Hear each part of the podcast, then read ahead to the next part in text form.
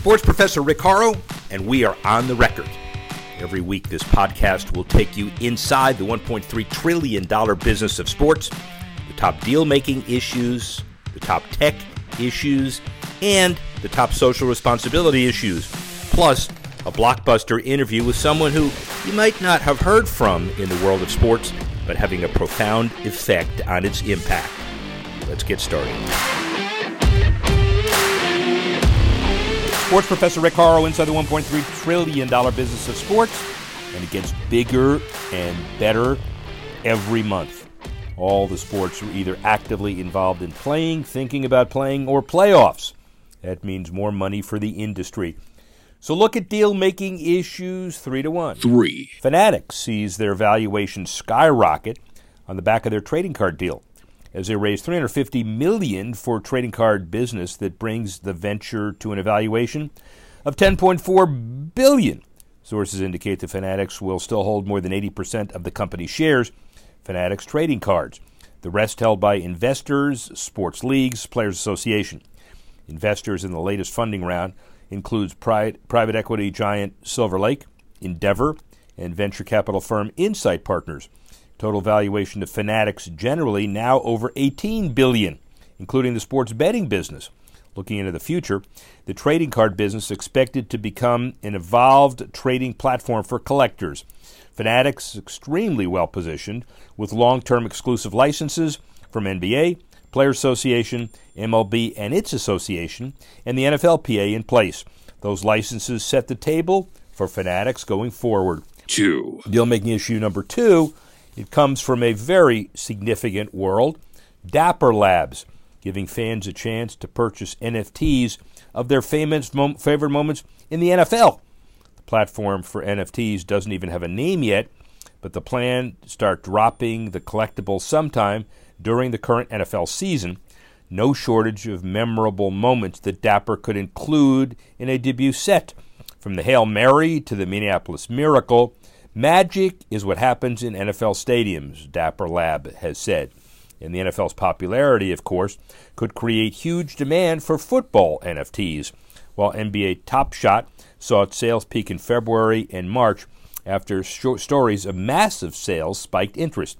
New releases sell out instantly, despite queues that limit all users to a single pack and deny many potential buyers a chance to purchase at all.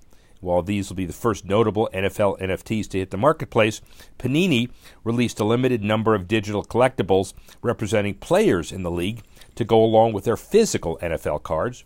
That's deal making issue number two. One. Who didn't know about or watch the Bucs Patriots, the NFL main story for one of the biggest regular season games in history? 26 million watched the regular season opener between Dallas and Tampa. Many more this game. The Brady Belichick reunion was one piece. The NFL celebrating regular season drama is another piece. And the bottom line is the NFL is in position to maximize its Amazon deal, the NBC Thursday night, and the rising media tide lifts all boats. Leading into another very interesting dynamic with a synergy that we won't soon forget. Esports, one of the fastest growing sports on the planet, if not the fastest, you put them together with a world class entrepreneurial company, you get a juggernaut. Not juggernaut yet, but tending to be and moving in that direction. The founder, Eric Yoon, ESTV, the world's first 24 7 leader in esports. And from a platform distribution, they boast relationships with TV Plus, PlayStation, Roku, uh, Roku, Fire, Vizio, Rakuten, Sling, all of the traditional conventional networks as well, doing dynamic things, including a new uh, content relationship with KissCam to individually tailor content to, to uh, fans who are avid Bottom line is, this is a company whose perspective is certainly worth understanding. Therefore, I give you Eric Yoon. And an entrepreneur, world class entrepreneur, who's on the forefront of this uh, company called ESTV. Eric Yoon, founder, uh, Heartbeat entrepreneur. Hey, Eric, how you doing? Fine. How are you, Rick? Good. Wonderful. Um, tell us a little bit about how the company and the entity came to be and how you conceptualized this. Sure, absolutely. Uh, we were founded back in May of 2019. That's when we first aired. Uh, currently uh, airing on a uh, most of uh, major uh, connected TV, smart TV, as well as OTT platform and the digital platform as well, and a mobile. So we're currently distributed in 45 countries, North America, US, and Canada, as well as 42 countries across the Europe, as well as Brazil, and continue to expand our distribution. as of this Friday, October 1st, we'll be launching a second largest populated country in the world, India, on a uh, Xiaomi platform. Currently, our uh, ESTV is distributed on a uh, major smart TV, which includes the Samsung TV, to TCL, to Hisense, to the uh, uh, Vizio, and the other uh, smaller operator, as well as the uh, major uh, OTT platform like the OTT, uh, no, uh, Roku, uh, Live TV, Amazon Fire TV, and the Sling TV and a smaller OTT platform like a Red TV, Plex, and a Vivo Live TV, Ticket Live, as well as the Select TV, and then some of the gaming console on PlayStation, as well as the Atari.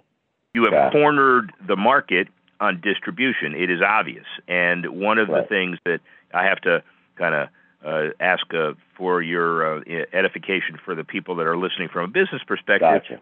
How do you get the ball rolling? You know, I mean, you got a concept. The concept is distribute content to as many people as you can. What's a business strategy to start with some influencers and then gather steam? You got in all those countries, but your first decision strategically had to be the most important. So, talk about that a little bit. In order for the uh, business to succeed, uh, media entertainment or the linear TV, is that a uh, distribution and content is a hand-in-hand programming. So we partner up with the over 100 different con- uh, content creators uh, throughout the worldwide, and the, that includes the you know all the major gaming uh, genre as well as the uh, uh, some traditional sports that are into the esports. So uh, we currently uh, uh, broadcast on a programming from the Liechtenstein to Sweden to the uh, global uh, partnership uh, with the different assets. and then we last year during the pandemic we built out a collegiate site, and we have a partner with the some of the collegiate conferences, and the, we broadcast their esports tournaments every day, Monday through Friday, and the as well as the uh, echelon cycling racing and then sim racing uh, partners that we have from six countries that we uh, uh, uh do the auto racing, as well as we just onboarded the uh, Tennessee Esports. And then we've been also uh, broadcasting on a Chess 24 Meltwater tournament and the drone racing from the Liechtenstein. So the content is next step is really critical for the uh, uh, viewer to be more sticky and the uh, viewership to continue to rise and we we have a partner with the, some of the original content partners that will be uh, broadcasted on air next year called thepangea.com. As you developed your relationships with both content and distribution, uh, were there any particular networks or success stories you patterned yourself after? You know, a lot of people who don't know media well will look at how ESPN started with their smaller sport offerings and then branched out and then how some of the traditional networks like a Fox buys product, buys winners, and then makes them more international as a consequence.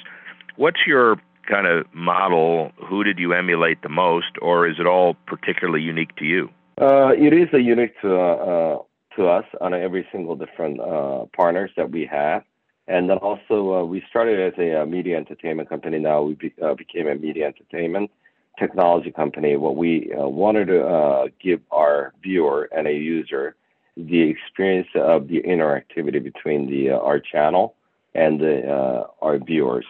So we incorporated some of the technology into our system, including hologram, to the AR and VR partnership, and the latest one was KissCam, to give the our fans and viewers to be able to capture the uh, their unique moment and to be able to send it in those uh, uh, short video clips that we can be able to embed it into our stream as well. So the idea, especially the KissCam one recently, which we're familiar with, is to mm-hmm. provide some unique opportunity for the viewer in a very snackable opportunity to uh, generate some excitement that is individual viewership.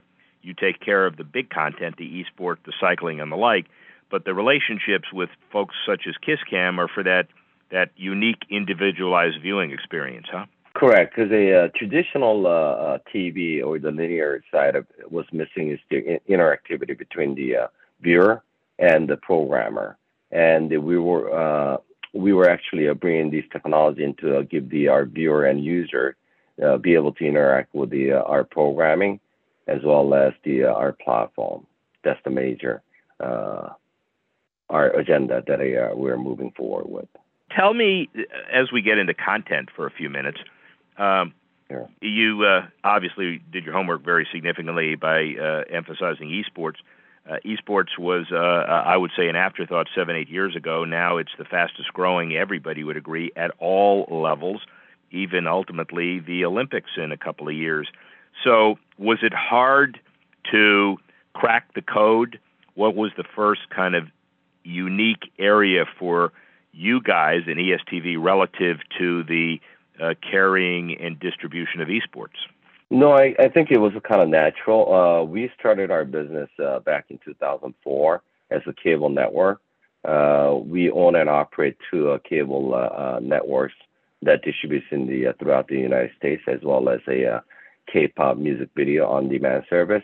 I am a Korean American who was born in Korea back and moved out to the United States back in 1975. As you know, the uh, esports was born out of Korea back in the 80s with the StarCraft League, and the uh, it was kind of natural thing. And when we first started the uh, broadcast on a cable, we had a few hours of uh, uh, gaming content, esports content back then in Korean language. So we were just waiting for the right moment and time uh, to uh, be able to launch this to the mainstream. We think that esports will continue its meteoric rise? And do you foresee a time in the not too distant future where it does actually become an Olympic event? Absolutely. I mean, uh, you know, they uh, they're talking about Asian game. I believe in next year, 2022, to right. uh, do a testing and the, uh, do a esports event uh, within there. And I believe this Summer Olympic, uh, they had, I think they were mulling it over whether to, uh, you know, do the exhibition game and I, I think it might have already done it. So uh, it'll be the uh, uh, no different than a traditional sport. Esports will be the same thing. I mean, the, some of the universities already have uh, classes and a degree for the uh, esports management, as well as the uh, teams, and they give out a scholarship to more bring over the some of the athletes from you know within the states or the overseas like all sports. I mean, now we're seeing recruiting for esports, we're seeing teaching management for esports, seeing training for the business. That's just the sign that the business is getting more and more mature, and you guys are on top of it. What about the relationships between the teams and the leagues? Let's take the NBA. Uh, you know, mm-hmm. most mm-hmm. of the teams, if not all, have their own individual uh, esports. Uh, the Leonsis has started with their team Liquid, and on and on and on. Where does that go? I guess my real question is how, from your perspective, is esports governed over the next few years? Does is, is there a governing body that will control everything? Is it the wild, wild west like it is today? Is it is it a combination? It is still wild, wild west, and I I think as this uh, esports uh, uh, ecosystem grows and gets bigger, I believe there is going to be a governing body that's going to be uh, controlling over. So uh, just uh, as you talk about the NBA, I'm sure it's going to fall under NBA uh, for each team, having the uh, esports team uh, under the their traditional NBA basketball team to have the esports. You know, Lakers has one, and the, they report under the Lakers, and the they they do have a games among other teams across the states, and the those will eventually just grow into it and the, the reason I think the uh, sports franchise is launching the esports gaming is that a, they want to be able to bring a, a younger audience to their traditional side of the sports as well as the gaming side. So uh, basically, the uh, you know you, you, will interact, and the also those viewer that watch uh, plays a game will eventually turn into the uh, traditional sports as well too, and that is more and, for and, the branding and a growth. Yeah, makes a lot of sense. And the younger demographic is, of course, the prize. It will be the older demographic down the road. Uh, let's talk about the gaming, uh, kind of the final concept we'll talk about. Before May of two years ago, it was Vegas and maybe Jersey, and now uh, every league has eight or nine different uh, independent, freestanding gambling relationships. Uh, each team, uh, FanDuel, DraftKings, uh, uh, Caesars, all of the biggies. You, it's an entirely different landscape, as you know. Mm-hmm. Um, where is ESTV in the middle of that, and where do you see the gaming industry generally?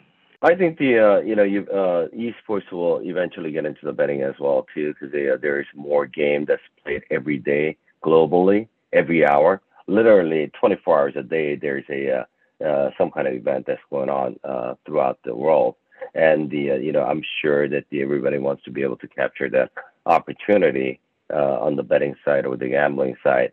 And then I uh, you know I work with the uh, Esports Entertainment Group EEG, which is a betting platform and then also there is a gaming fund that I, am involved, New Game Fund. They are recently presented to the Ohio State for the esports betting side. So uh, even the states are uh, individual states are looking into the getting into this opportunity on it. And if I may add, you know, we talked about the NBA basketball. our group is made up with the former NFL player and then I, I work uh, directly with the NFL Alumni Association.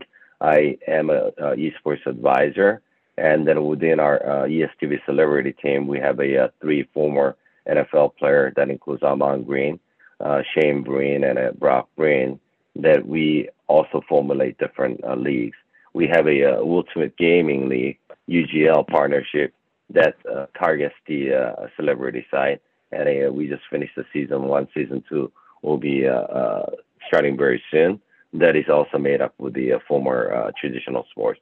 And I talked to the some of the athletes, and the, they all play games, whether it's a sports athlete or the musicians, artist. Well, the one thing that's very clear is that every question that we're asking about the future of the business, you've got them covered uh, in spades. So we're all comfortable ESTV will be around as a major player for a long time. Final question, Eric Yoon. Where is the company, let's say, your big crystal ball five years from now? Five years from, from now, I mean, I'd like to, and our vision is uh, to become the leader in esports and the, uh, you know, 24 7 leader in esports. That's our motto. If you're building a company, pick some content that's interesting, diversify it across many platforms, raise the dollars, and get going. That seems where ESTV has excelled not only today, but in the future. Let's look at the Sports Tech Minute. 76 Capital launches a venture capital fund focused primarily on sports betting. The 50 million expected to be raised when fully capitalized, made up of investments from Pirates owner Robert Nutting, AMBSE Ventures, an investment firm and fund backed by Atlanta Falcons owner Arthur Blank. The first 76 sports betting fund raised about 40 million according to a 2017 SEC filing. Retired NFL players Brian Westbrook, DeMarco Murray, James Devlin, also investors, along with current Buffalo Bills wide receiver Emmanuel Sanders. Pennsylvania's Ben Franklin Technology Development Authority allocated a million toward the fund. 76 offloaded several ventures this year, including selling sports betting operator Vigtory to streaming service Fubo TV 37.2 million in February. And the goal of the VC fund to profit from the US sports and gaming industry, which could well be worth worth upwards of 50 billion when all states pass legislation legalizing it. Say that again. If all states and when, not if, pass legislation legalizing it, 50 billion dollars. And that's an underestimate. So hang on to your gaming industry shares, stock, and otherwise.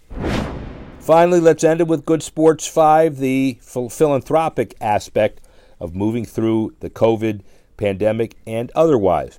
Phil Knight Sabrina Ionescu, partnered to launch NIL marketing firm for University of Oregon athletes ahead of their issues. Division Street also collaborates with Adopt, an athlete centric creative company co founded by Clutch Sports Group founder Rich Paul. So, with all of these folks getting into the NIL Act, philanthropic contributions sure to follow. The Yankees and T Mobile partner bring free internet to 11,000 underprivileged kids in New York. Very appropriate as the playoffs start. New York Yankees Diversity and Inclusion Committee, formalized in September 2020, the result of an extended period of planning and collaboration with community leaders within the Yankees organization to determine the appropriate framework for imparting meaningful and long lasting change. Sophie Goldschmidt appointed the U.S. Ski and Snowboard President and CEO. She was the executive position holder with NBA, Players Association, Women's TA, uh, Rugby Football Union, Chime Sports, and otherwise. She'll certainly be in a good position focusing on getting ready for the 2022 Olympics. The Utah Jazz and Zoom partnered to live stream the Jazz practice this weekend live to 50,000 people worldwide. The growth of streaming services and chat rooms as well over the last year has been tenfold. Zoom exploded in the workplace, in universities, and now wrapped into sports. And then finally, LaMelo Ball started up his own scholarship program, rewarding a four year scholarship to LIU's Roc Nation School of Music, Sports, and Entertainment for the upcoming 2021 22 academic year. 20 years old, LaMelo getting off to a fast start at giving back his, to his community. Watch his superstardom rise. Well, that's it for the show today. We'd like to thank Eric Yoon for his perspective on ESTV. We'd like to thank all of you who put together pieces of this show and created the unique content we have. And we'd like to thank all of you for listening and watching. And join us next week when we look at other issues in the $1.3 trillion business of sports. I'm the sports professor, Rick Horrow. Have a good week.